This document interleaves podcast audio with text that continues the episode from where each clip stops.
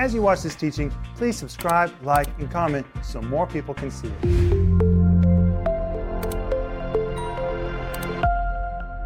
Welcome to Home Group. My name is Rick Renner, and this week in the regular TV program, I'm answering questions and answers, and we're giving away for free the download study guide. All you have to do is go to renner.org to get yours right now. The back of this says, Are we in pre tribulation times right now, or are we actually in the tribulation? What is the falling away in 2 Thessalonians 2, verse 3? What does the Bible say about UFOs? Is there any such thing as a generational curse? Can people be translated by the Spirit from one location to another? And much more. It's really a fun, fun series, and probably one of your questions will be answered. So get the study guide by going to renner.org. It's free. All you have to do is download it. And while you're there, you ought to get the whole series that goes with it. And everything in our website this week is a radical 25% off. Joel, that is amazing. It really is, and we only do it a few times a year. And this is one of those special times of the year when we do. The only book that we have a bigger discount on is Unlikely, and that's our autobiography. And it is a wonderful book. So many people are reading it right now, and mm. it's a joy to hear their comments. It is. Thank you so much for letting us know that you're reading Unlikely and for giving us your comments. If you've already gotten yours and you're into it, would you please let me know what you think? But Denise, I'm glad you're here tonight. Thank you, Rick and Home Group. Welcome. We are so glad that you're with us. It's an honor that you'd want to be with us. And I just want to say that the Bible says that we're two or more together together in His name. Name. There He is in the very midst, Midst of, of us. us. Amen. And God can do amazing things when we just honor His presence because mm. we're gathered together in His name. And Lord, we ask you to do amazing things tonight in people's lives. In Jesus' name. Paul, welcome to Home Group. Hi, everybody. It's fun to be on Home Group. Thank you, Dad, for allowing me to be here. I enjoy being on Home Group with you and Mom and Joel, and I like the questions and answers. It's fun. The answers are sometimes unexpected, especially when we were talking about UFOs and Bigfoot. And sometimes we get to ask additional questions, and I'm sure that you can ask questions. So please write your questions right now in the comment section, and uh, we will save all your questions for a later program so that you can get an answer to your own questions. That's exactly right. And let us know how to pray for you. All right, Mr. Renner. Okay, Mr. There's too many Renner. Mr. Renners here tonight. Mr. Renner, Mr. Renner. Yes. Mrs. Renner. Only one Mrs. Renner. That's right. Yes. How can I begin to operate in the gifts of the Spirit and do it often?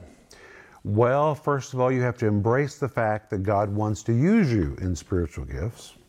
And our verse for that is in 1 Peter. And I love this verse in 1 Peter chapter 4, where Peter says something about spiritual gifts. Most people just jump right over this and they don't really realize what they're reading. But he says in 1 Peter chapter 4, verse 10, every man has received the gift. That is what it says. Every man. Hekastos. Hekastos. Joel Renner, you're learning Greek. That's just the notes. You can get them at Renner. Ah, okay. the word hekastos means every man without exception. So if you're born again, God intends for you to operate in spiritual gifts. And this verse says, as every man has received the gift, it's the Greek word charisma. It's talking about gifts of the Spirit. God wants every single believer to move in spiritual gifts. That's why he goes on to say, even so, minister the same one to another. God wants us to move in these gifts. I'm going to give you my testimony. When I was attending a little tiny church where I met a girl named Denise Robertson, who became Denise Renner, hadn't even met Denise yet, but I was on the front row, and every week I knew I was supposed to give a prophetic word, but I'd never given a prophetic word. I didn't know how to do it.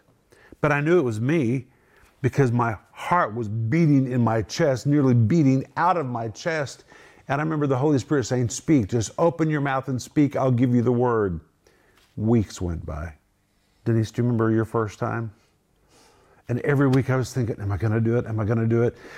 If I wait just long enough, maybe somebody else will do it. Well, you know what? That's what happens. Somebody else will do it. and finally, one week, I said, Okay, Lord, this is the day I, I'm going to prophesy.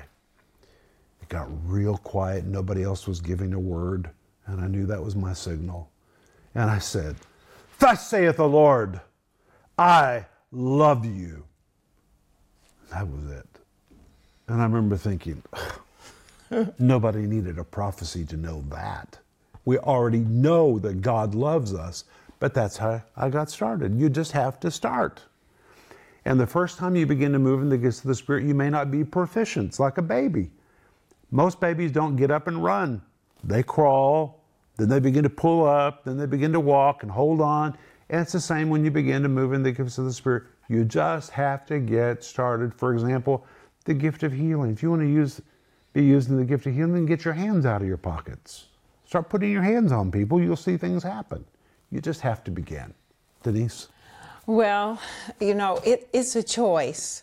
Like once you know that God wants to use you, that you ha- you recognize the Holy Spirit inside of you. Bible says, "Lay hands on the sick." I mean, we have all the instruction there, and then you say, "God, I want you to use me."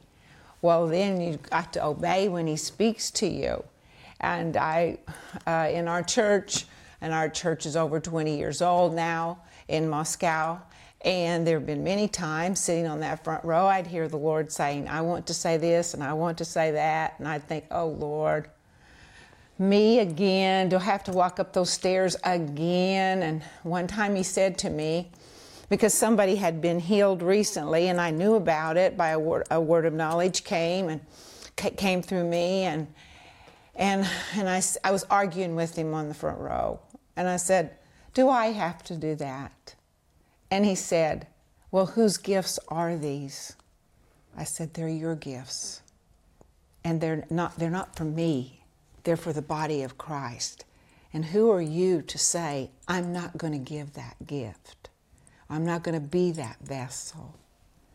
And and so I've seen and heard of many testimonies of people getting healed and getting encouraged just because all I did, I'm not special. All I did was say, okay, Lord, I'll go up there, I'll walk up those stairs, I'll take that mic, and I'll say that.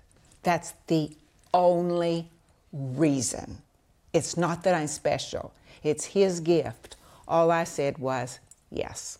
Well, actually, you got three guys on this program who do think that you're special. Absolutely. Oh, well, thanks. But I have two books that are 25% off this week. One's called The Holy Spirit in You, another one's called Why We Need the Gifts of the Holy Spirit. And that book is written so logically because that's what I needed it to be for me. I couldn't just go with an ooey gooey feeling. I needed something logical mm-hmm. to tell me why we need the gifts of the Spirit, why we should operate in them, and it will really help you. Okay, Oh, next. hold on. I- I have a Oh, question. and I Go have to say ahead. something. Go ahead.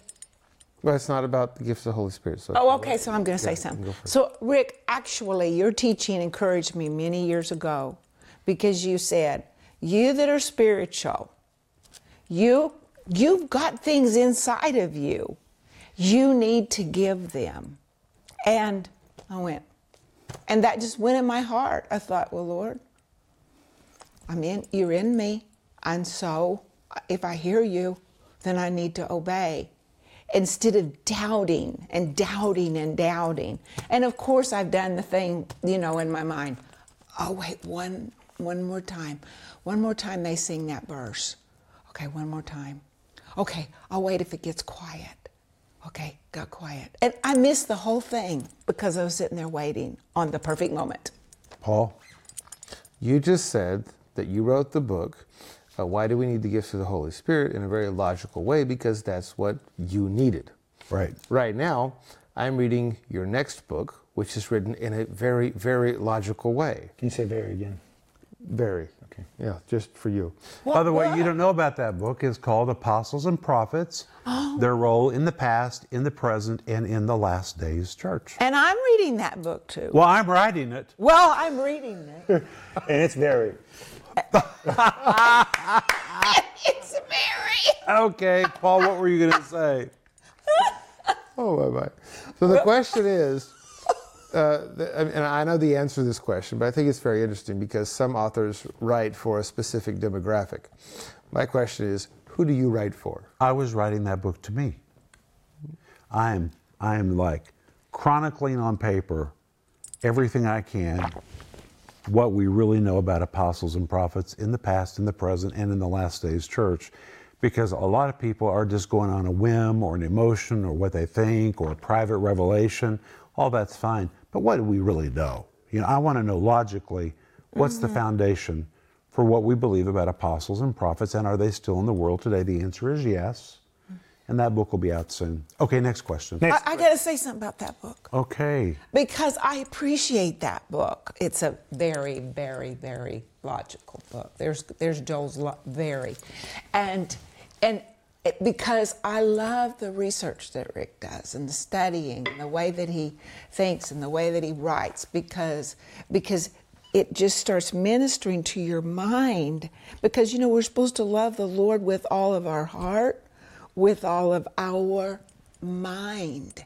And when you read these things logically from the Word of God as He's penning it, it ministers to you in, in your mind, and you can love the Lord that way. And by the way, when you grab it with your mind, it's easier for your spirit to grab it. Oh, It just makes everything line up so it all flows down deep easier. honey, that's really good. Joel, next question. Okay, Dad, this is for you. Have you ever seen anything supernatural, such as seeing into the spirit realm, seeing angels, or having a vision from God? Absolutely. And in fact, we ought to be seeing a lot of visions and dreams because Joel prophesied that would be indicative of the last day outpouring. He says, young men will see visions, old men will dream dreams. We ought to have a lot of divine visitations. But I have had a visit with two angels at two different times in my life. And twice the Lord has appeared to me and has spoken to me about our ministry. One time he spoke to us about our spoke to me about our family. Those were very pivotal moments in my life.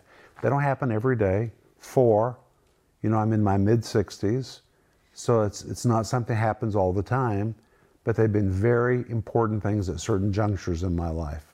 So yes, next. Can people really be translated into the spirit from one place to another? Well, let's look at the one example we have of this in the scripture, and it is in the book of Acts. And in Acts chapter 8, we read about it.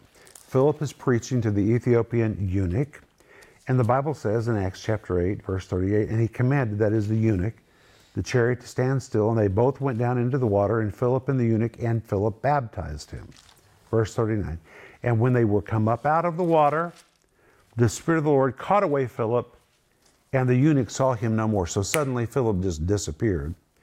And he went on his way rejoicing. And Philip was found in Azotus. That was a long way from there. He was supernaturally transported. And what's important for you to know is when it says the Spirit of the Lord caught him away, it's the same word used to describe the rapture in the book of 1 Thessalonians. Literally being caught away. It's supernatural.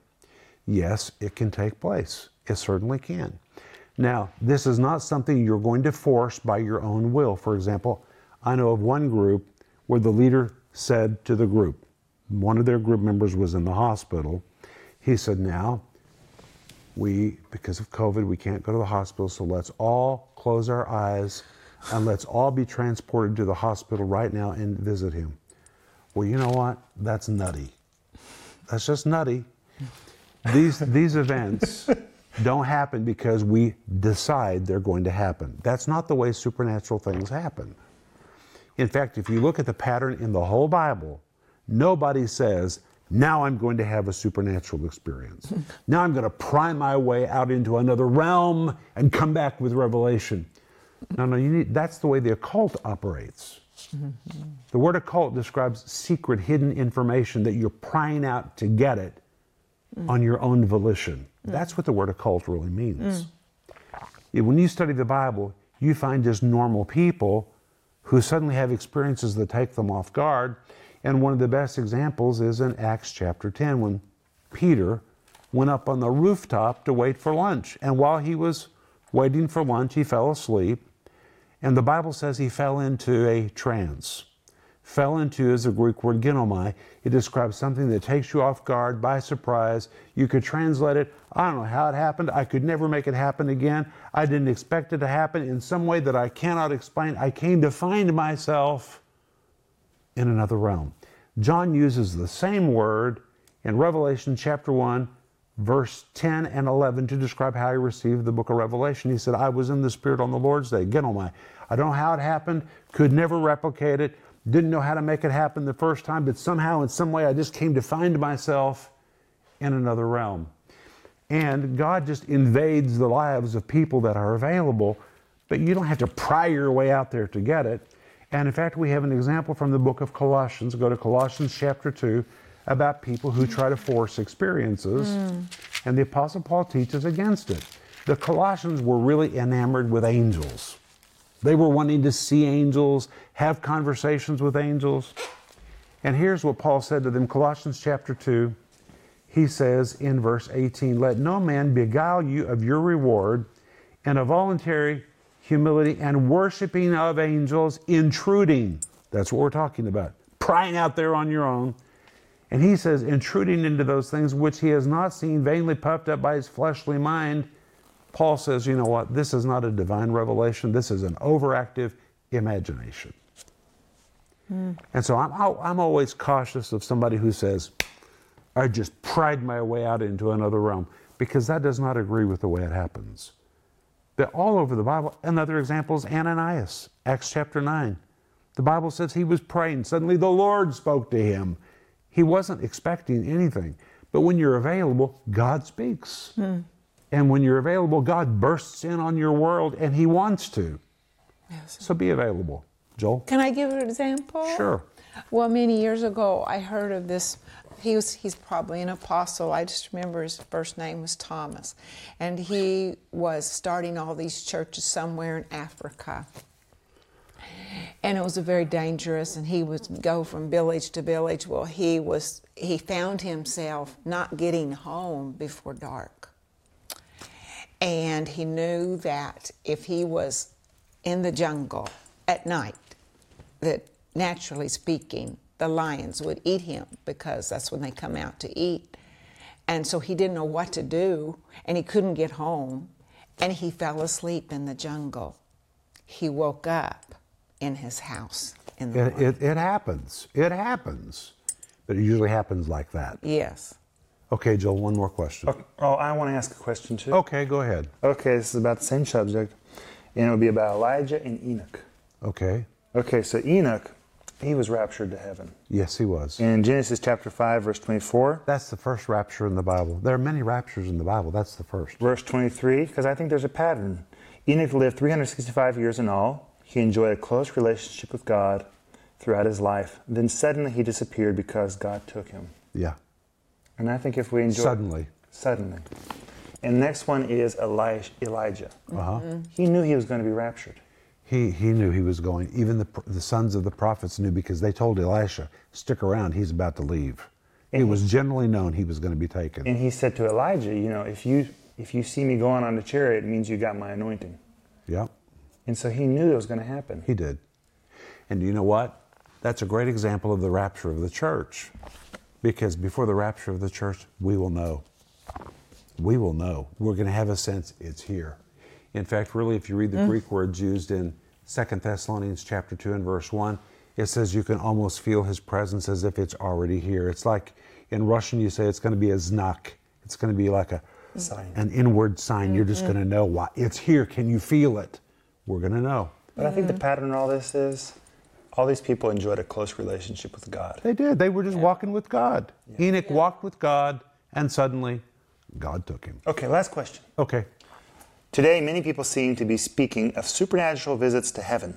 Some pastors say this is biblical, and others say it is not biblical. What is your viewpoint? Well, it can happen. Certainly, it can happen. Uh, we have a very dear friend that most of you know. His name is Jesse Duplantis. Jesse had a remarkable vision of heaven, and I love it. And when you're with Jesse and Kathy, and Jesse begins to talk about the presence of God comes, I mean, you just almost start crying. But the Apostle Paul was stoned to death in Acts chapter 14. The believers gathered around him and he rose up. He was raised from the dead. And later he tells us in 2 Corinthians chapter 13, he's, he's so humble about it. He says, I knew a man in Christ 14 years ago. He doesn't even say it's him, but he's talking about himself, who went into the third heaven and saw things and heard things that are unspeakable and not lawful to speak. And it seems in Scripture sometimes there are things you're allowed to tell and there's some things you're not allowed to tell. The mm-hmm. Apostle Paul did not free, feel the freedom to tell. Mm. But the Apostle John wrote the whole book of Revelation. He was caught up into heaven and he told it all. So the answer is mm. yes. Sometimes people feel free to share it, sometimes they feel they cannot. But I would be very cautious of anybody who says they go to heaven every day or every week. Because you don't find that in the Bible. And there are people today that have built their whole ministries on the fact that they go to heaven about every afternoon or once a week. They go to heaven more than they go to the grocery store. And my friends, I'm sorry, I don't buy it. It just doesn't agree with any record in the Bible. But can you go to heaven? Sometimes it happens. But again, you don't force your way there. You don't find that anywhere in the Bible. No one who experienced that said, Today I'm going to go to heaven. But it just took them by surprise. So be available. Just be available. We're done. Well, the last two questions that me and Dad, an- Dad answered in the TV program, I asked him these questions: Are are the evil spirits over reg- are there o- evil spirits over regions and cities? What authority do we have to pull them down and to do warfare against them? The next question is: How can I detect a demon in someone I love and cast it out of him or her? We answered those questions in the series that you can get at renner.org. You can download the study guide for free and just read the answers. It's really And actually, I have a whole series called What the New Testament Teaches About Demons. And it is thrilling. It'll set you free, it'll make you want to shout because we have been given authority over the spirit realm. But we'll see you tomorrow. Sleep well. Bye bye. If you enjoyed that teaching, please subscribe, like, and comment so more people can see it.